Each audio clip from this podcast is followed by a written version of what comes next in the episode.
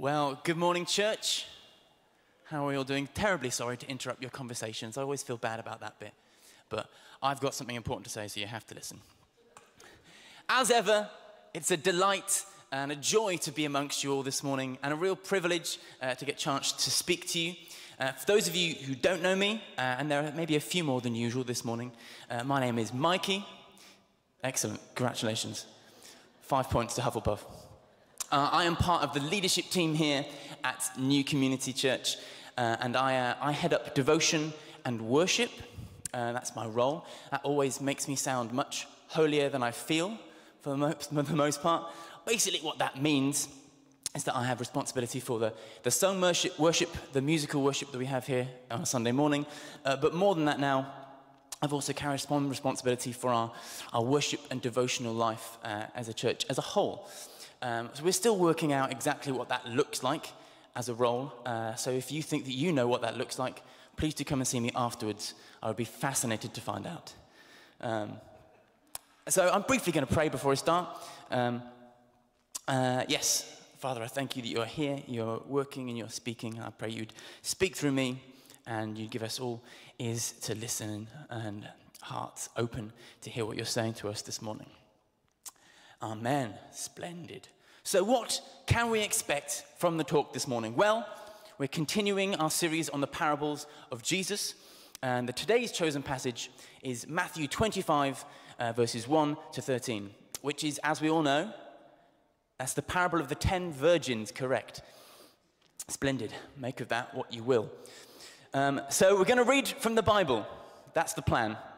Some of you breathing sighs of relief. That's a good place to start. Uh, we'll also discuss the end times as briefly as possible, I promise. Um, we'll talk about manure, obviously, if we get a chance. Um, we'll think about what it means uh, to stay the course, to build a lifelong faith in Jesus, to stay attentive, alert, and awake to Him. Uh, and of course, we will include, as all good sermons should, a small clip from the seminal piece of British filmmaking that is Johnny English. Are we ready for that? I'm not convinced you are, but let's go for it. I'm going to start, let's go straight to the Bible. Turn in your Bible apps to Matthew 25, verses 1 to 13. It should be on the screen. Perfect. Look at that. At that time, the kingdom of heaven will be like ten virgins who took their lamps and went out to meet the bridegroom. Five of them were foolish, and five of them were wise. The foolish ones took their lamps, but did not take any oil with them. The wise ones, however, took oil in jars with their lamps. The bridegroom was a long time in coming, typical, and they all became drowsy and fell asleep. You know, weddings, they're long, it's a tiring day, it's okay. At midnight, the cry rang out Here's the bridegroom, come out to meet him. Then all the virgins woke up and trimmed their lamps. The foolish ones said to the wise, Give us some of your oil, our lamps are going out. No, they replied, there may not be enough for both us and you. Instead, Go to those who sell oil and buy some for yourselves. But while they were on their way to buy the oil, the bridegroom arrived. The virgins who were ready went in with him to the wedding banquet, and the door was shut. Later, the others also came. Lord, Lord, they said, open the door for us. But he replied, Truly, I tell you, I don't know you. Therefore, keep watch, because you do not know the day or the hour. So, when I initially sat down to, to read this passage and prepare, my first thought was, who did Amy Ward pay off to get the parable of the prodigal son? and, and how was I left with this one? No, I jest, of course. But, um, you know, on first listen, let's be honest, it's not necessarily the most inspiring of passages. I don't think that many of you have this hung up on your wall or on your fridge. Um, in fact, I read one piece in my research that sort of likened it a bit to an anxiety dream. You know, those ones where you've got to do a presentation at work and you turn up and you realize, I actually haven't prepared my presentation. Oh, and also, I'm not wearing any trousers. Oh, and also, my teeth are falling out. That sort of vibe. You sort of, you can see where that could come from. But I think we can pretty strongly rule out Jesus wanting us to feel anxious about this. Uh, that's not the response he wants to elicit in us. He says his yoke is easy, his burden is light. Doesn't want to put heaviness on us. Numerous times he tells us not to worry. So I think we can, we can rule that out. That's not his heart. But then what is he saying to us in this passage? What was he saying back then? What is he saying to us now in our context? Well, I'd love to take a brief step back before we move onwards, get a couple of bits of context to help us try and work this out. Firstly, what is a parable? And what do we do with one if we find one in the wild? Well, I have really loved going through this series on, uh, on parables. I think it's been really, really, really, really great uh, because parables are basically stories that Jesus told um, to illustrate a point. And there is such power in stories. As Billy said a couple of weeks ago, we find them everywhere in, in our lives, in our films and TV shows, and books that we're reading, and video games. We love to superimpose stories and narratives over sporting events, over uh, current affairs, over even our own lives. Stories compel us, they are powerful, we're drawn to them. I bet you can remember Alex's talk from last week much better than you usually can remember a talk from one week ago because it was a story. If you weren't there, you missed out. It was the tale of the artist formerly known as Freddie the Fast and his condiment courtiers. It was wonderful. See, Jesus understands this. He uses these stories to engage with us. They kind of, you know, sneak up on us and disarm us, allow them to show us a truth maybe we'd forgotten or didn't know. Um, but they involve us in this work. He's not just telling us stuff or listing facts. Eugene Peterson, who is the uh, author of the message translation of the Bible, he says, A parable is a way of saying something that requires the imaginative participation of the listener. So the point is that we engage with these stories, uh, that we wrestle with them. They're meant to, to make us think. So, what I don't want to do today is simply say, this is exactly what this parable means. You know, the oil means this and the bridesmaids mean this. Uh, I don't want to give us just uh, the easy answers as if it was as simple as that. I want to try and give us something to think about.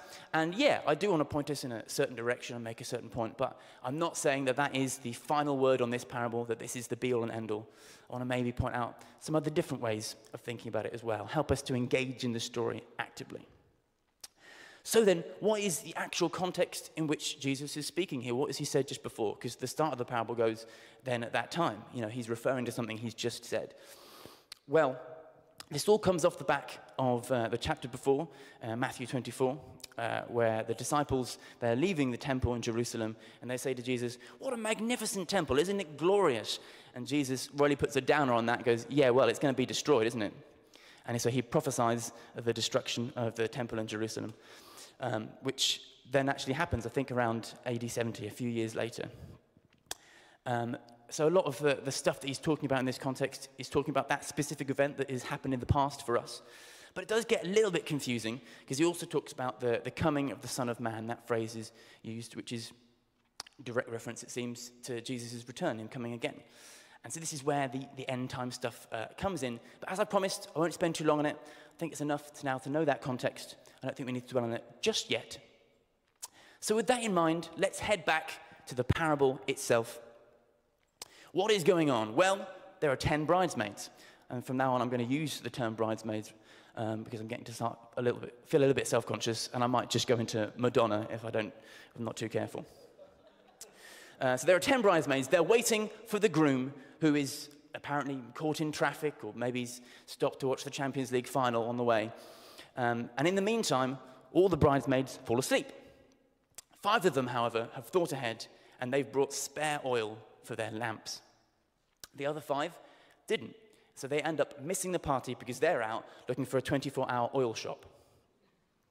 And Jesus concludes by saying, Therefore, keep watch, because you do not know the day or the hour. So, I'm, if I'm honest, as, you know, as, I, as I said, I do find the passage a bit difficult at times, not sure what to do with it. Both the bridegroom and the wise bridesmaids seem to be a little bit unnecessarily harsh. Do you, do you reckon? It doesn't seem like I don't think that's what Jesus would do in that. That's not what I thought he would have done in that situation. Is that just me? Um, well, I think what we have to remember is that this is a story. It's it's a metaphor. It's to illustrate a point. By its very nature, it cannot be an exact and whole representation of who God is and what he is like. Only Jesus can do that. That's what he came to earth to do. And he knows that, Jesus. He's not trying to be an exact representation of God with this one story. What he's trying to do is illustrate a point. Uh, and so, what, what do we think he's saying then? I think it seems to say that you know, we mustn't get complacent, we must be prepared, um, must be ready. Jesus is coming back. How will he find us? So, could it all just be summed up by this clip I'm about to show you from one of the great physical comedians of our time? Are you ready, Tim? Let's play this one. It's coming, it's going to be worth the wait.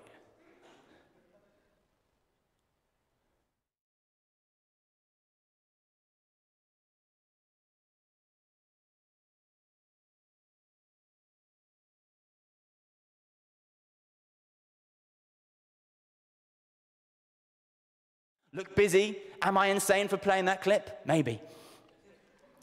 Uh, is it just simply, you know, don't, don't be caught doing naughty stuff because Jesus is coming back? Now, I am being deliberately silly there, which I know isn't like me. All right. But I do think that's not quite the point. Not, there's more to it than that.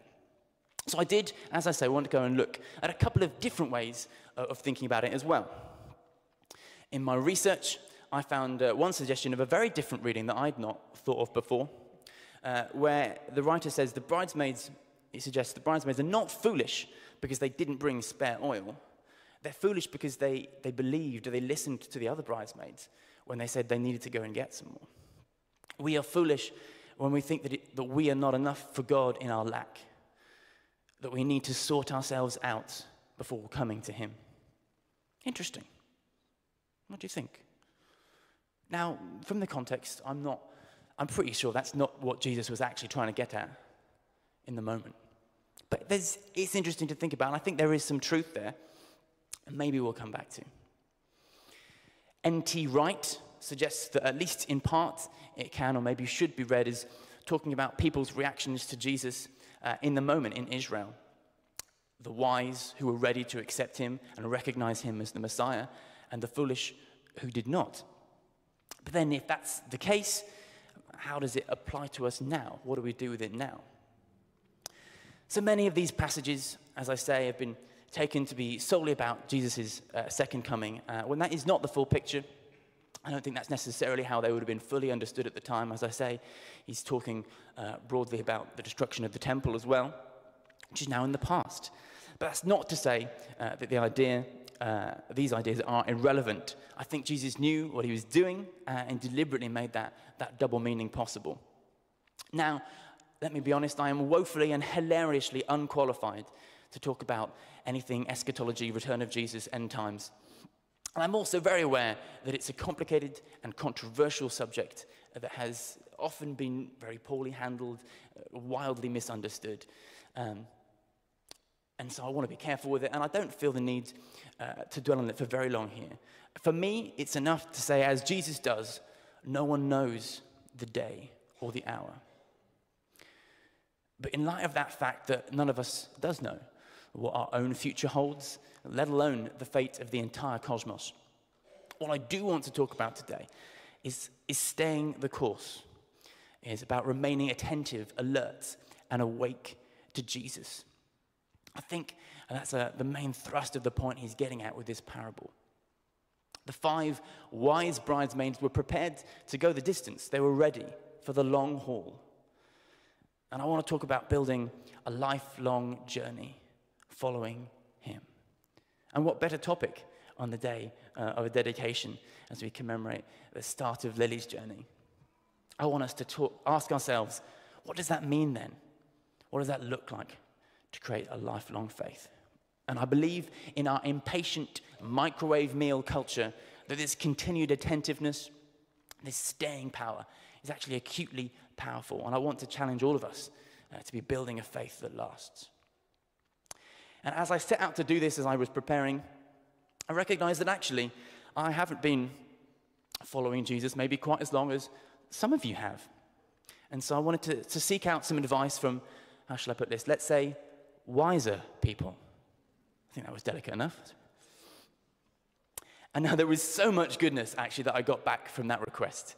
Uh, I really enjoyed going through it all, and I'm, I'm sorry that I can't just I don't have time to read all of it out to you today. But there were, I found as I went through it, three main themes uh, that came out through, through all of them, really. And I have, a, I have a theory that they all kind of link. So the first, and I think this is, uh, I put this on the PowerPoint, the first was having strong foundations in God. It's good, simple, solid advice. We have to know who we are uh, and who God is, and we have to live out from that truth. But how do we do that? Well, I believe the second theme of advice can help us. Um, the second one is about remaining connected to God, regularly encountering Him, praying, spending time in silence, in solitude, reading our Bible. But not just that, also remaining connected to one another. The recognition uh, that a lifelong journey of faith cannot be a solitary one. We need accountability, we need each other. Again, it's simple, it's effective, it's good. But it's not always easy. These are things that we, we know, but you know, often don't get right. So what's the key then? Well, I believe the third piece of advice that kept coming through that will help us with this is, was a sense of perseverance, of taking the long view. One person in particular said, plodding along, simply putting one foot in front of the other. How do we remain connected to God and one another? How do we build strong foundations? It's day by day, it's step by step, small decision by small decision, plodding along. And that may seem simple, but I believe it is profound, important, and actually deeply countercultural. Um, those of you here a few weeks ago heard one of my favorite Bible verses that we don't often see up on someone's fridge. And that was Acts 2:15, which says, "These people are not drunk as you suppose. It's only nine in the morning." That's by the by. Another one of my favorite Bible verses to add to that list um, that you don't often see uh, preached on or up on a fridge is 1 Thessalonians 4, verse 11. Make it your ambition to lead a quiet life. You should mind your own business and work with your hands. Now, it's, you know, you don't hear many sermons about that. Who knew that was in the Bible? In a world obsessed by productivity and celebrity and glamour, this is not a very fashionable verse. And it's not saying that we can't lead exciting life and do big things and, and have ambition, not at all. But it does show us that that's not the be all and end all. And I think it is so often how God works in the quiet, in the small, and in the slow. See, his rescue plan for the world was to send his son, Jesus, to us. But this, he did this not in a big, flashy, obvious, and obnoxious way. Jesus didn't look like a conquering king when he arrived. He looked like a baby, born into poverty, out of wedlock, laid in an animal's feeding trough. And even then, he didn't even do anything of note for 30 years. Even I achieved more in my first 30 years in life than Jesus did. Admittedly, after those 30 years, he really got his skates on. Uh, you know, signs and wonders, healings, miracles, greatest teaching the world's ever heard, died, rose again, saved the world. I'm a little bit behind at this point. But the point remains that God is not in a hurry. Psalm 90, verse 6 says, A thousand years in your sight are like a day that has just gone by. God works on a different time scale to us. And at this point, I'd like to, if I may, if I have your permission, I'd like to introduce my surprise, unannounced second parable. Ah. Don't worry, it's a short one. Love it. This is in Luke 13, 6 to 9, if you're in your Bible apps. It says, Then he told this parable a man had a fig tree growing in his vineyard, and he went to look for fruit on it, but did not find any. So he said to the man who took care of the vineyard, For three years now, I've been coming to look for fruit on this fig tree, and I haven't found any. Cut it down. Why should it use up the soil? Sir, the man replied, Leave it alone for one more year, and I'll dig around it and fertilize it. If it bears fruit next year, fine. If not, then cut it down. So, what does the kingdom of God look like here? Looks like the gardener, like a stay of execution. It looks like waiting, not acting. It's not immediate, it takes the long view. Eugene Peterson, back again for his second quote of the sermon, says When it comes to doing something about what is wrong in the world, Jesus is best known for his fondness for the tiny, the invisible, the quiet, the slow, yeast, salt, seeds, and manure. See, I told you we'd get to manure. It's the stuff that works in the background that we don't see the effect of day by day, but eventually it adds up. It's slow, it's small, it's quiet. I believe if we are to live a life that's attentive to Jesus, that we are to not become complacent, to go the distance, then I believe we have to be patient as He is patient, to not be in a hurry, to take the long view, to not be afraid of a quiet life, to not shun the quiet, the small, and the slow, to be willing just to put one foot in front of the other day by day. And this isn't about perfection. There will be days when we don't do that, when we forget, we mess up. Even the most faithful journey will have missteps. Even the five wise bridesmaids, they still fell asleep. It's about picking ourselves up and plodding onwards again. I listened to a podcast, a Vineyard Worship podcast, a few years ago that really impacted me. The guest was talking about the fast and the slow work of God and the fact that we need both. Yes, there are mountaintop moments where God seems to work in an instant, times of revelation just hitting us, healings, one off encounters that are incredible. I expect, you know, many of us who went to wildfires had some of those moments and experienced that. And they are important, they are good. But life can't look like that all of the time. And it frequently doesn't for the most part. There must also be the slow, day by day habits and rituals and practice that we do. The barely perceptible movement from glory to glory as we plod along. We need both. And maybe, perhaps, in our church tradition, we have sometimes overemphasized the fast work of God. We've put more spotlight on that, on the big moments, uh, the healings, the exciting stuff. And not always, neglect, or not always managed to mention as much the slower work of God. But I think this is something of what it looks like to build a faith that lasts, that remains attentive to Jesus, embracing the fast and the slow work of God. And this is actually the stuff that I'm getting uh, really passionate about at the moment. As I said before, my role now encompasses not just musical worship, but the whole devotional life of the church, which is a bit terrifying. Uh, I'm, I am excited to see a church living whole lives of worship, where we encounter and begin to recognize God in the everyday, in the, uh, in the mundane, where our worship is not limited to 30 minutes of soft pop rock on a Sunday morning. No, don't get me wrong, I love the soft pop rock. Mike Martin on electric guitar, wonderful this morning. What a great time. But if we are to go the distance, I believe it has to be more than that. And I do want to help us facilitate, uh, facilitate that and as part of my role. That's why some of you may have seen I encouraged us all to go through Lectio 365 over Lent, the app together. And I'll be trying to do more of those things, you know, dotted throughout the year where we bring our individual walks together corporately, encouraging us to walk together.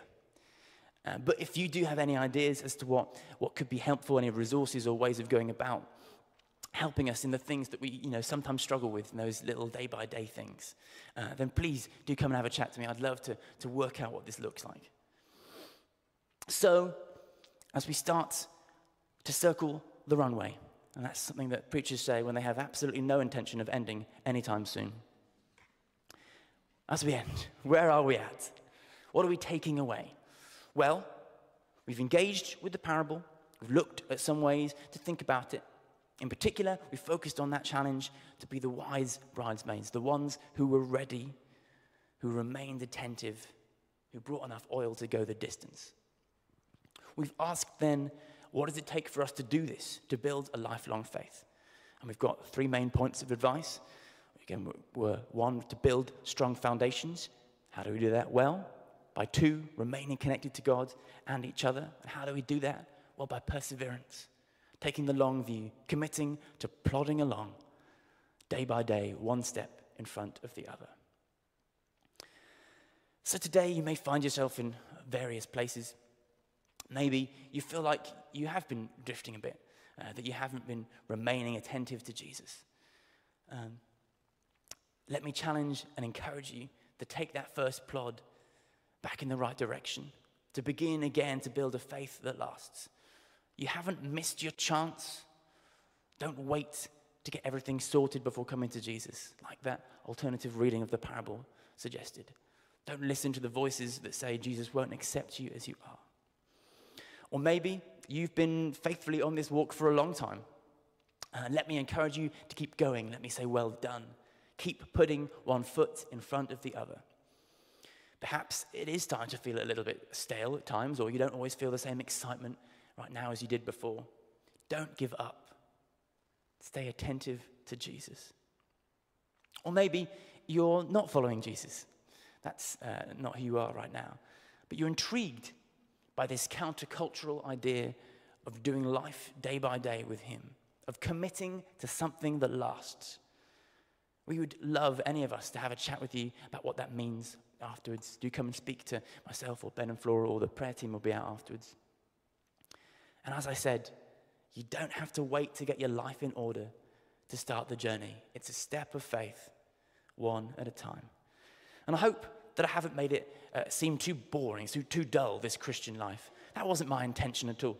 It's not about resigning ourselves to a life of drudgery. It's about finding God, finding joy in the everyday, the beauty in the seemingly boring. And after all, the parable itself is all leading up to a wedding. The kingdom of God is also like a big old party. Um,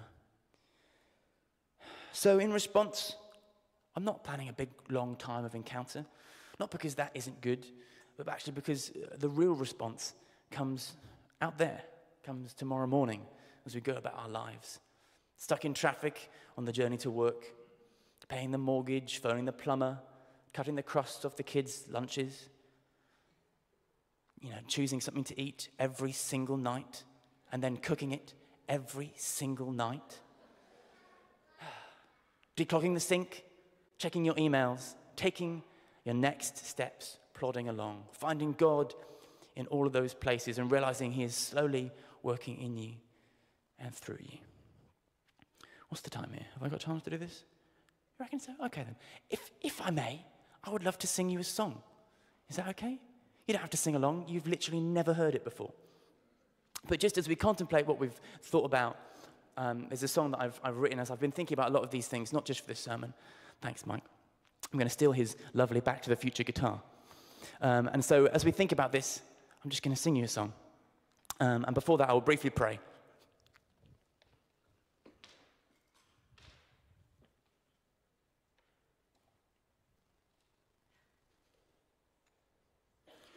Lovely.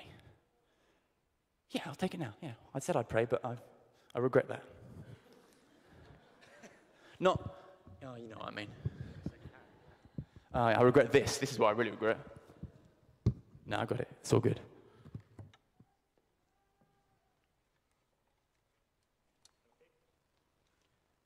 Yes, please. Lovely. Yes, I'm briefly going to pray, and then I'm going to play you a song. And the words will be on the screen, I hope. Um, but as I say, let's just take a chance to contemplate, to think about what this means for us now going forward. Yeah, so Father, I thank you. You've been speaking, you've been working uh, here today with us. Lord, I ask you would embed this in our hearts. You'd teach us how to follow you, how to stay the course, remain attentive to you not just now in this moment, but as we go from here, as we live our lives day by day with you. Amen.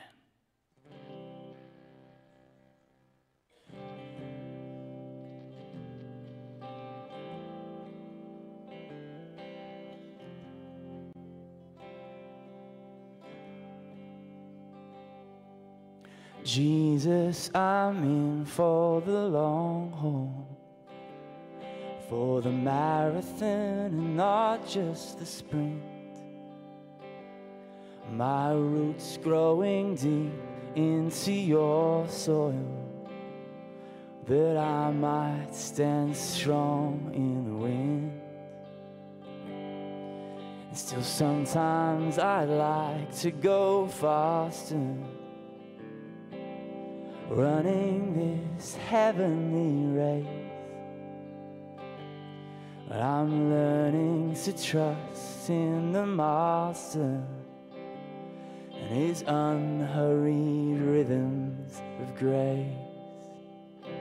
I surrender, I surrender to the steadfast and slow work of God on the journey of a lifetime. I will trust you with all that I've got.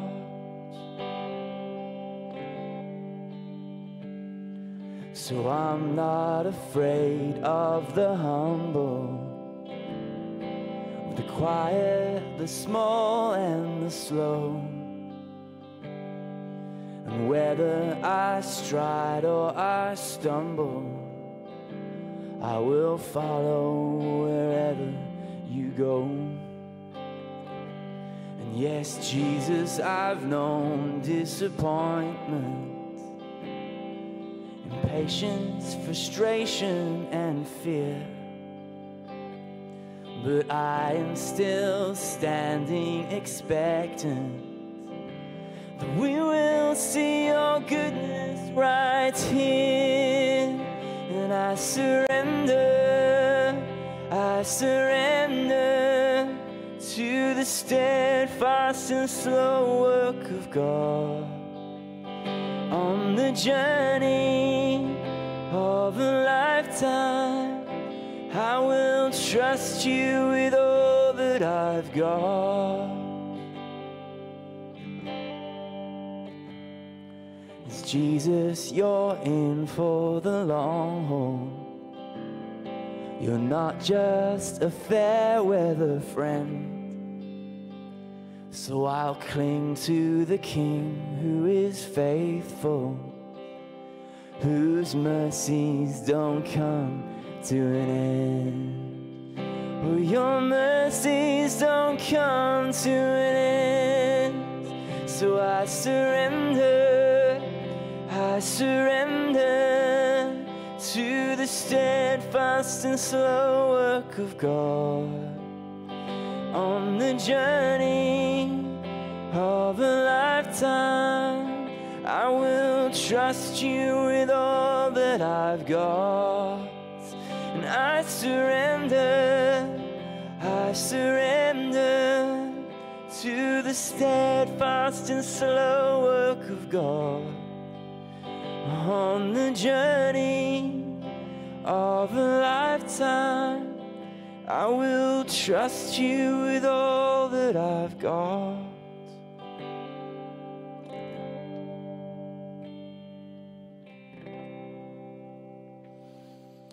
Amen. Thank you.